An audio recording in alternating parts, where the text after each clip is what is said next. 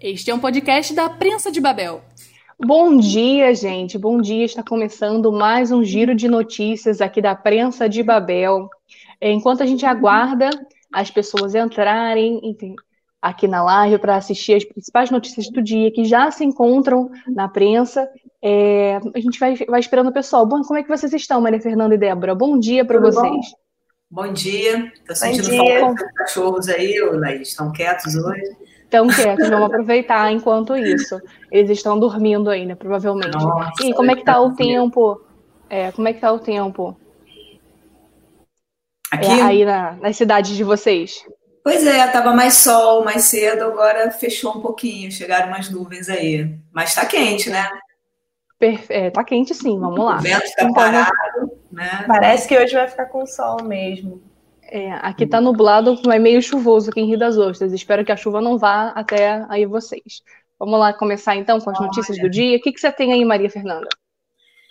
Então, temos algumas coisas aqui. Primeiro, vamos aqui retomar um assunto que a gente falou ontem bastante, que foi a respeito da reunião da, da Associação Comercial Empresarial de Búzios com o secretário de Turismo, Armando Ehrenfreud, que eles estavam cobrando várias né, é, situações que eles estavam precisando resolver junto com a prefeitura.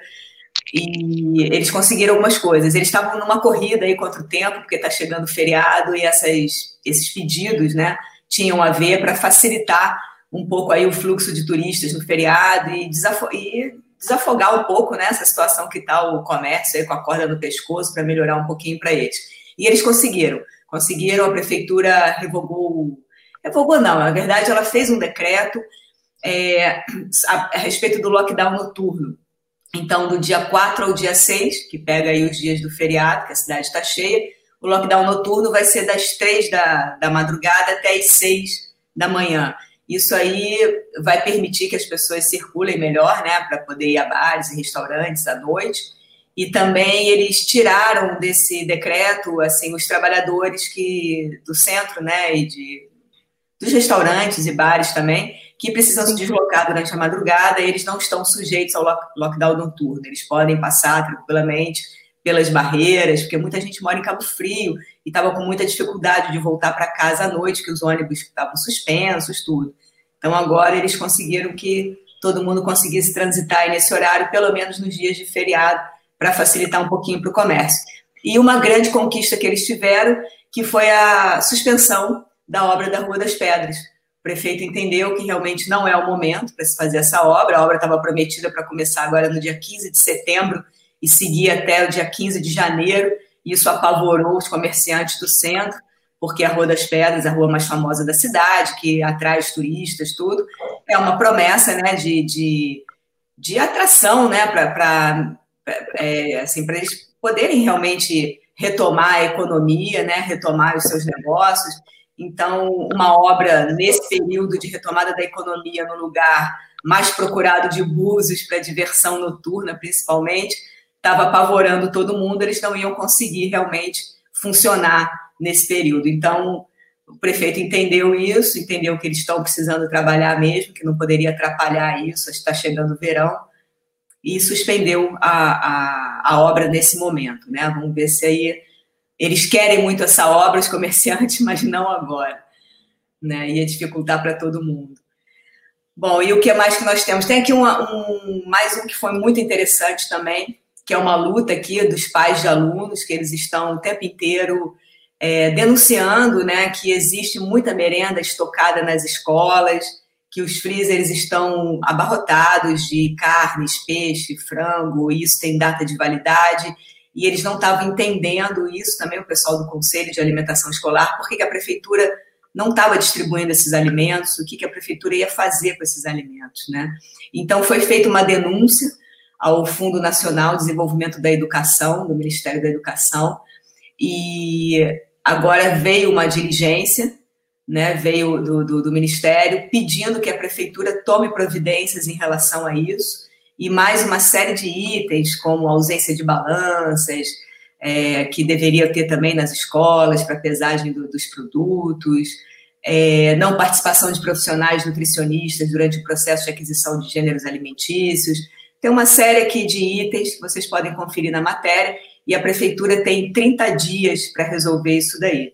tá? Para dar, é, como se diz, para dar também um, uma, uma resposta né, ao Fundo Nacional de Desenvolvimento da Educação sobre as providências que está tomando para resolver todos esses assuntos. Isso foi uma denúncia de uma mãe de aluno, tá, que conseguiu. Qualquer pessoa pode denunciar essas situações e eles acataram todas as, as os itens que ela colocou, né, e pediram as providências à prefeitura. Isso foi muito interessante de ver.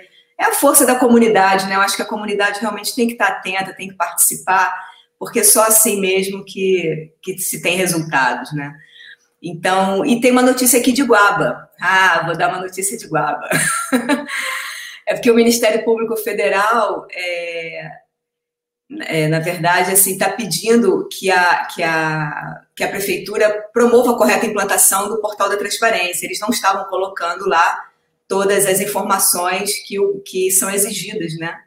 Que a, que, a, que a população tem o direito de saber, né? Então, é a obrigação deles regularizar essas pendências e colocarem lá, disponibilizar para consulta todos os, os as informações necessárias que o portal pede, né? Então é isso. Aqui de Búzios e de Guaba. Dando notícia de Guaba ah, tem também, uma né? muito importante né, né, que eu preciso Maria falar também, que é o... Pode não, falar. essa é de Búzios. é, que foi o dossiê, né? O dossiê do Instituto de Segurança Pública do Sim. Estado, que chama Dossiê Mulher.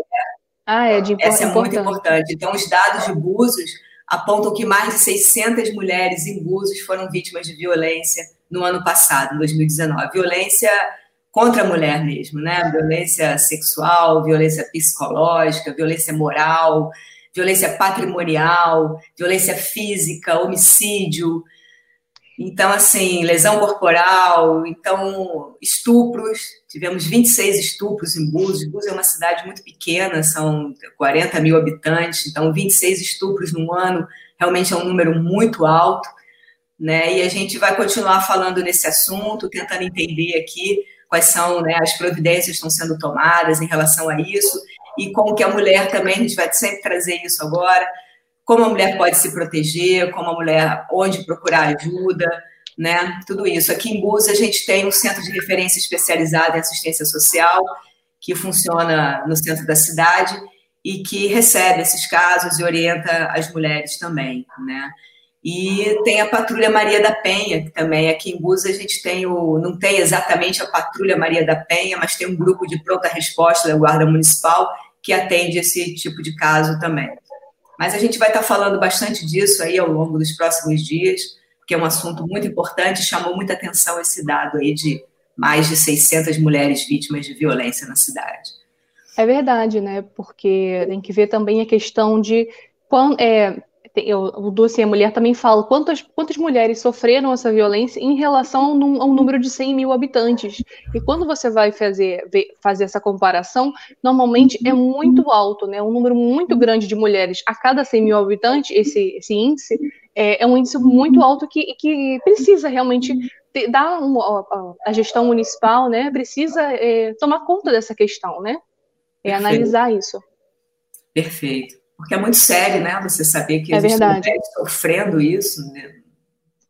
Assim, não dá. Não dá mais. Não, não, não, não dá. dá e, e, qual é o dado, tipo, você falou de uma questão geral, né? E qual é o maior índice de abusos? Aqui em Rio das Ostras eu achei bem, bem surpreendente que o índice maior é o da violência psicológica. Aqui também. É, Aí também, então, é uma coisa incomum aos municípios, né? Não é nem a violência física. O que eu achei interessante, desculpa, gente, cachorro, mas é, o que eu achei interessante é que é maior que a violência, a própria violência física. E as mulheres estão se dando conta disso, né? Que a violência psicológica também é uma violência. Sim, e estão denunciando. Sim, porque já era difícil algumas mulheres perceberem até a violência física. Sim, é verdade. da violência física, né? Até isso é, é, difícil no nosso país, assim, dependendo da situação da mulher. Então, você vê é, denúncias de violência psicológica, realmente é uma mudança muito interessante, né? Da, da percepção da mulher em relação à condição dela, né? Sim. Isso é, é muito importante. Com certeza. Aqui em Cabo Frio também o maior índice é o de violência psicológica. E é, E a gente quer, com isso tudo aqui, reforçar né, a importância de se denunciar e ficar atenta aí aos sinais. É verdade, porque o número, o número aumentado dessas, desses índices não significa que está acontecendo mais. Isso sempre aconteceu, mas as mulheres estão denunciando mais, então, e, e, e nesse caso, né, a, a, o Estado, né, o município, o Estado, a, governo federal consegue ter é, índices para poder tentar, né? Vamos esperar que tente mesmo, é, tomar, fazer políticas públicas para resolver esse problema, tentar resolver esse problema, né? Sem Sim, a denúncia é, é, é importantíssima, né? Sem a é denúncia, é ele consegue ter dados para trabalhar em cima e parece que o problema não existe, né? Exatamente. E o problema existe, né? É um problema que você vê todos os dias, quando você olha pela rua, quando você conversa com os amigos, e pequenas violências, microviolências ou grandes violências também, isso acontece, né, pessoal? Isso. É, eu, eu nunca me esqueço, eu queria até comentar isso, uma, já tem muitos anos isso, que eu fui fazer uma matéria com um grupo de mulheres que sofria violência é, doméstica e se reuniam com uma psicóloga aqui de Búzios, e quando eu entrei, elas, elas é, foi pedida autorização a elas, tudo isso para a gente fazer, porque era um grupo fechado, né? Elas tinham medo, às vezes, até de aparecer, de mostrar, mas elas toparam falar. E quando eu entrei, eu me surpreendi pela quantidade de pessoas conhecidas que estavam no grupo. Então, assim, que é um problema realmente muito grande, que atinge muito mais pessoas, assim, do que a gente imagina, e pessoas de todos os níveis sociais, né? Isso Sim, é, é incrível. É, e é um tabu muito grande você falar que eu percebo, né? Ah, não, eu sofri violência doméstica, não, eu sofri um estupro, não, eu sofri algum tipo de violência relacionada à mulher, né? É, é um tabu, as mulheres não falam sobre isso e, e, e, passa como se não existisse, tudo, todo mundo seguisse bem e, e, nada acontecesse, né? Isso é muito triste e, e faz com que os problemas fiquem é, internalizados, não resolvidos e é, e é uma tristeza. É isso mesmo. É isso mesmo. Vamos lá. E você, Débora? O que, que você tem para me dizer aí de Cabo Frio? O que, que está acontecendo aí na cidade? Estou sabendo que teve um negócio aí, mais uma epopeia com o secretário, né? Nossa. Pois é, Laís. A gente vem aqui de novo para falar sobre mais uma mudança, mais uma saída de um secretário. A nova é, tour, né? No governo. Isso, a nova tour é, dessa vez foi o Iranildo Campos, que até então era o secretário da Saúde. Ele pediu exoneração do cargo ontem, na terça-feira. É, ele participou de um gabinete com o prefeito, aí ele expôs a situação né, e pediu a exoneração. E, de acordo com a prefeitura, ele alegou questões familiares. É, ele estava na frente da secretaria desde o dia 14 de fevereiro e essa mudança ainda será publicada né, no Diário Oficial do município. É, e também aqui é, a gente lembra né, que o Iranildo ele vinha passando por umas polêmicas aí nos últimos dias, no último mês, é, em agosto, o Sindicato dos Servidores da Saúde, o Sindicaf, ele denunciou o, o ex-secretário ao Ministério Público sob a alegação do não pagamento do salário dos funcionários da, da categoria da saúde, né? Mesmo tendo dinheiro em caixa no município. Então, aí é uma polêmica que é, o ex-secretário vinha passando, e também com relação a uma denúncia né, de uma suposta agressão que ele teria feito a uma paciente é, da rede pública de saúde são polêmicas aí que ele vinha passando. Essa questão da agressão está sendo investigada pelo, pela Comissão de Direitos Humanos do município e a gente está aí acompanhando né, os desdobramentos dessa questão. Já tem, acho que duas matérias no site com relação a isso. Se você quiser se inteirar e saber um pouco mais dessa situação, corre lá para poder conferir. Vocês estão me ouvindo? Sim. Ah, perfeito, que eu não consigo ver vocês mais. Acho que tem, eu estou tendo passando por alguns problemas técnicos, e mas vamos continuar, né? A gente sempre continua. Está perfeito aí na tela, tudo, imagem, som, tudo certo. Perfeito. Então tá bom. Obrigada, Débora, por falar sobre isso. A gente também tem aqui uma outra questão é, do secretário de saúde, né? É, também aqui na, na, na Polis, que sai todo dia, são as nossas notícias, notinhas políticas que saem todo dia por volta das 7 horas da noite. Você também pode conferir uma, um outro olhar sobre a notícia que a Débora acabou de falar. É, então, Débora, tem mais alguma outra coisa aí sobre Cabo Frio? tem, Laís, outra, outra situação que aconteceu ontem em Cabo Frio foi que um grupo de ambulantes fez uma manifestação em frente à casa do prefeito Adriano Moreno, né? Ele foi acordado aí já de manhã com os gritos desse grupo. É, eles levaram faixas e panelas é, e ficavam gritando, né, palavras assim que exigiam o retorno do trabalho dessa categoria. É, lembrando aí que a Câmara Municipal aprovou uma indicação ao Poder Executivo que permitiu que esses vendedores trabalhassem aí é, durante esse período, desde o dia 1 que foi ontem, até o dia 7 de setembro, mais ou menos parecido aí com o que está acontecendo em Búzios, né, com a questão do comércio.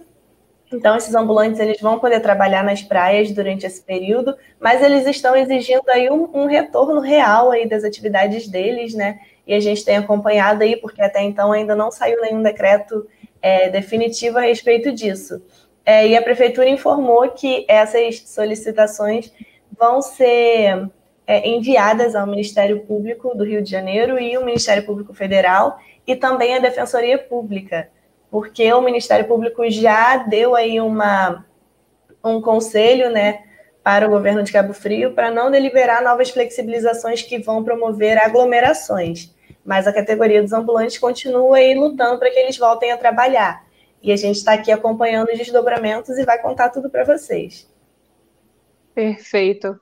É, a questão política né, é muito forte, está muito forte também por conta das eleições, né? Então o pessoal fica é, é, renova o espírito de cobrança da população. Isso é muito interessante, né? Sim, realmente. Vamos lá. Atiça todo mundo, né? É verdade. Isso é bom, né? repensar, né? É verdade. e isso, isso, é bom. Eu espero que as pessoas mantenham essa, essa, essa, essa necessidade de cobrança, de, de averiguar, realmente, de, fiscalizar, né? O poder pois fiscalizador é. da população durante todo o ano, né? Durante todo o ano, porque todo mundo reclama, né, que o político só chega de quatro em quatro anos, mas a população também parece que só chega de quatro em quatro anos, né? Parece que só acorda Sim. nesse período. Então, realmente. É verdade. Falou, né? Tem cobrado dos políticos a presença o ano inteiro e da população também atenta, né? Também, com certeza, que frequente a Câmara, que saiba o que está sendo votado, né? É, sempre existe uma, uma, uma, organização fiscal do município que acontece nesse período agora também, e também no próximo ano, é, em relação à lei orçamentária, votação de lei orçamentária, que é essencial que a população é, é tenha ciência disso, tome ciência para saber realmente a real, né, do que, que acontece dentro do município. Então, a presença da população na Câmara é necessária demais. Sim, e a presença da população nos conselhos municipais também, né? Também, gente, é verdade. Entender melhor assim, a força que a população tem na participação dos conselhos, que os conselhos fiscalizam, eles têm acesso a dados, eles participam de decisões. Então, assim, se a gente quer parar de reclamar, a gente tem que começar assumir o nosso papel realmente, porque é só, só assim, só saindo de casa e participando. de casa. Não pode ficar só reclamando, não. A gente tem que assumir esse, esse papel mesmo. É verdade. Bem, então, é, Débora, mais alguma coisa sobre Cabo Frio? Não, Laís, por enquanto é então, só tá isso. Bom. Então, a gente vai ficar aqui acompanhando. Com certeza. Todas as matérias já se encontram no site, o pessoal já pode dar uma olhada. Então, eu vou passar aqui para Rio das Ostras. É, Rio das Ostras, vou começar com a questão da Covid-19. É, a Rio das Ostras divulgou ontem né, mais uma morte por coronavírus, então isso, a, a, Prefeitura está registrando no total, até agora, 71 óbitos desde o início da pandemia.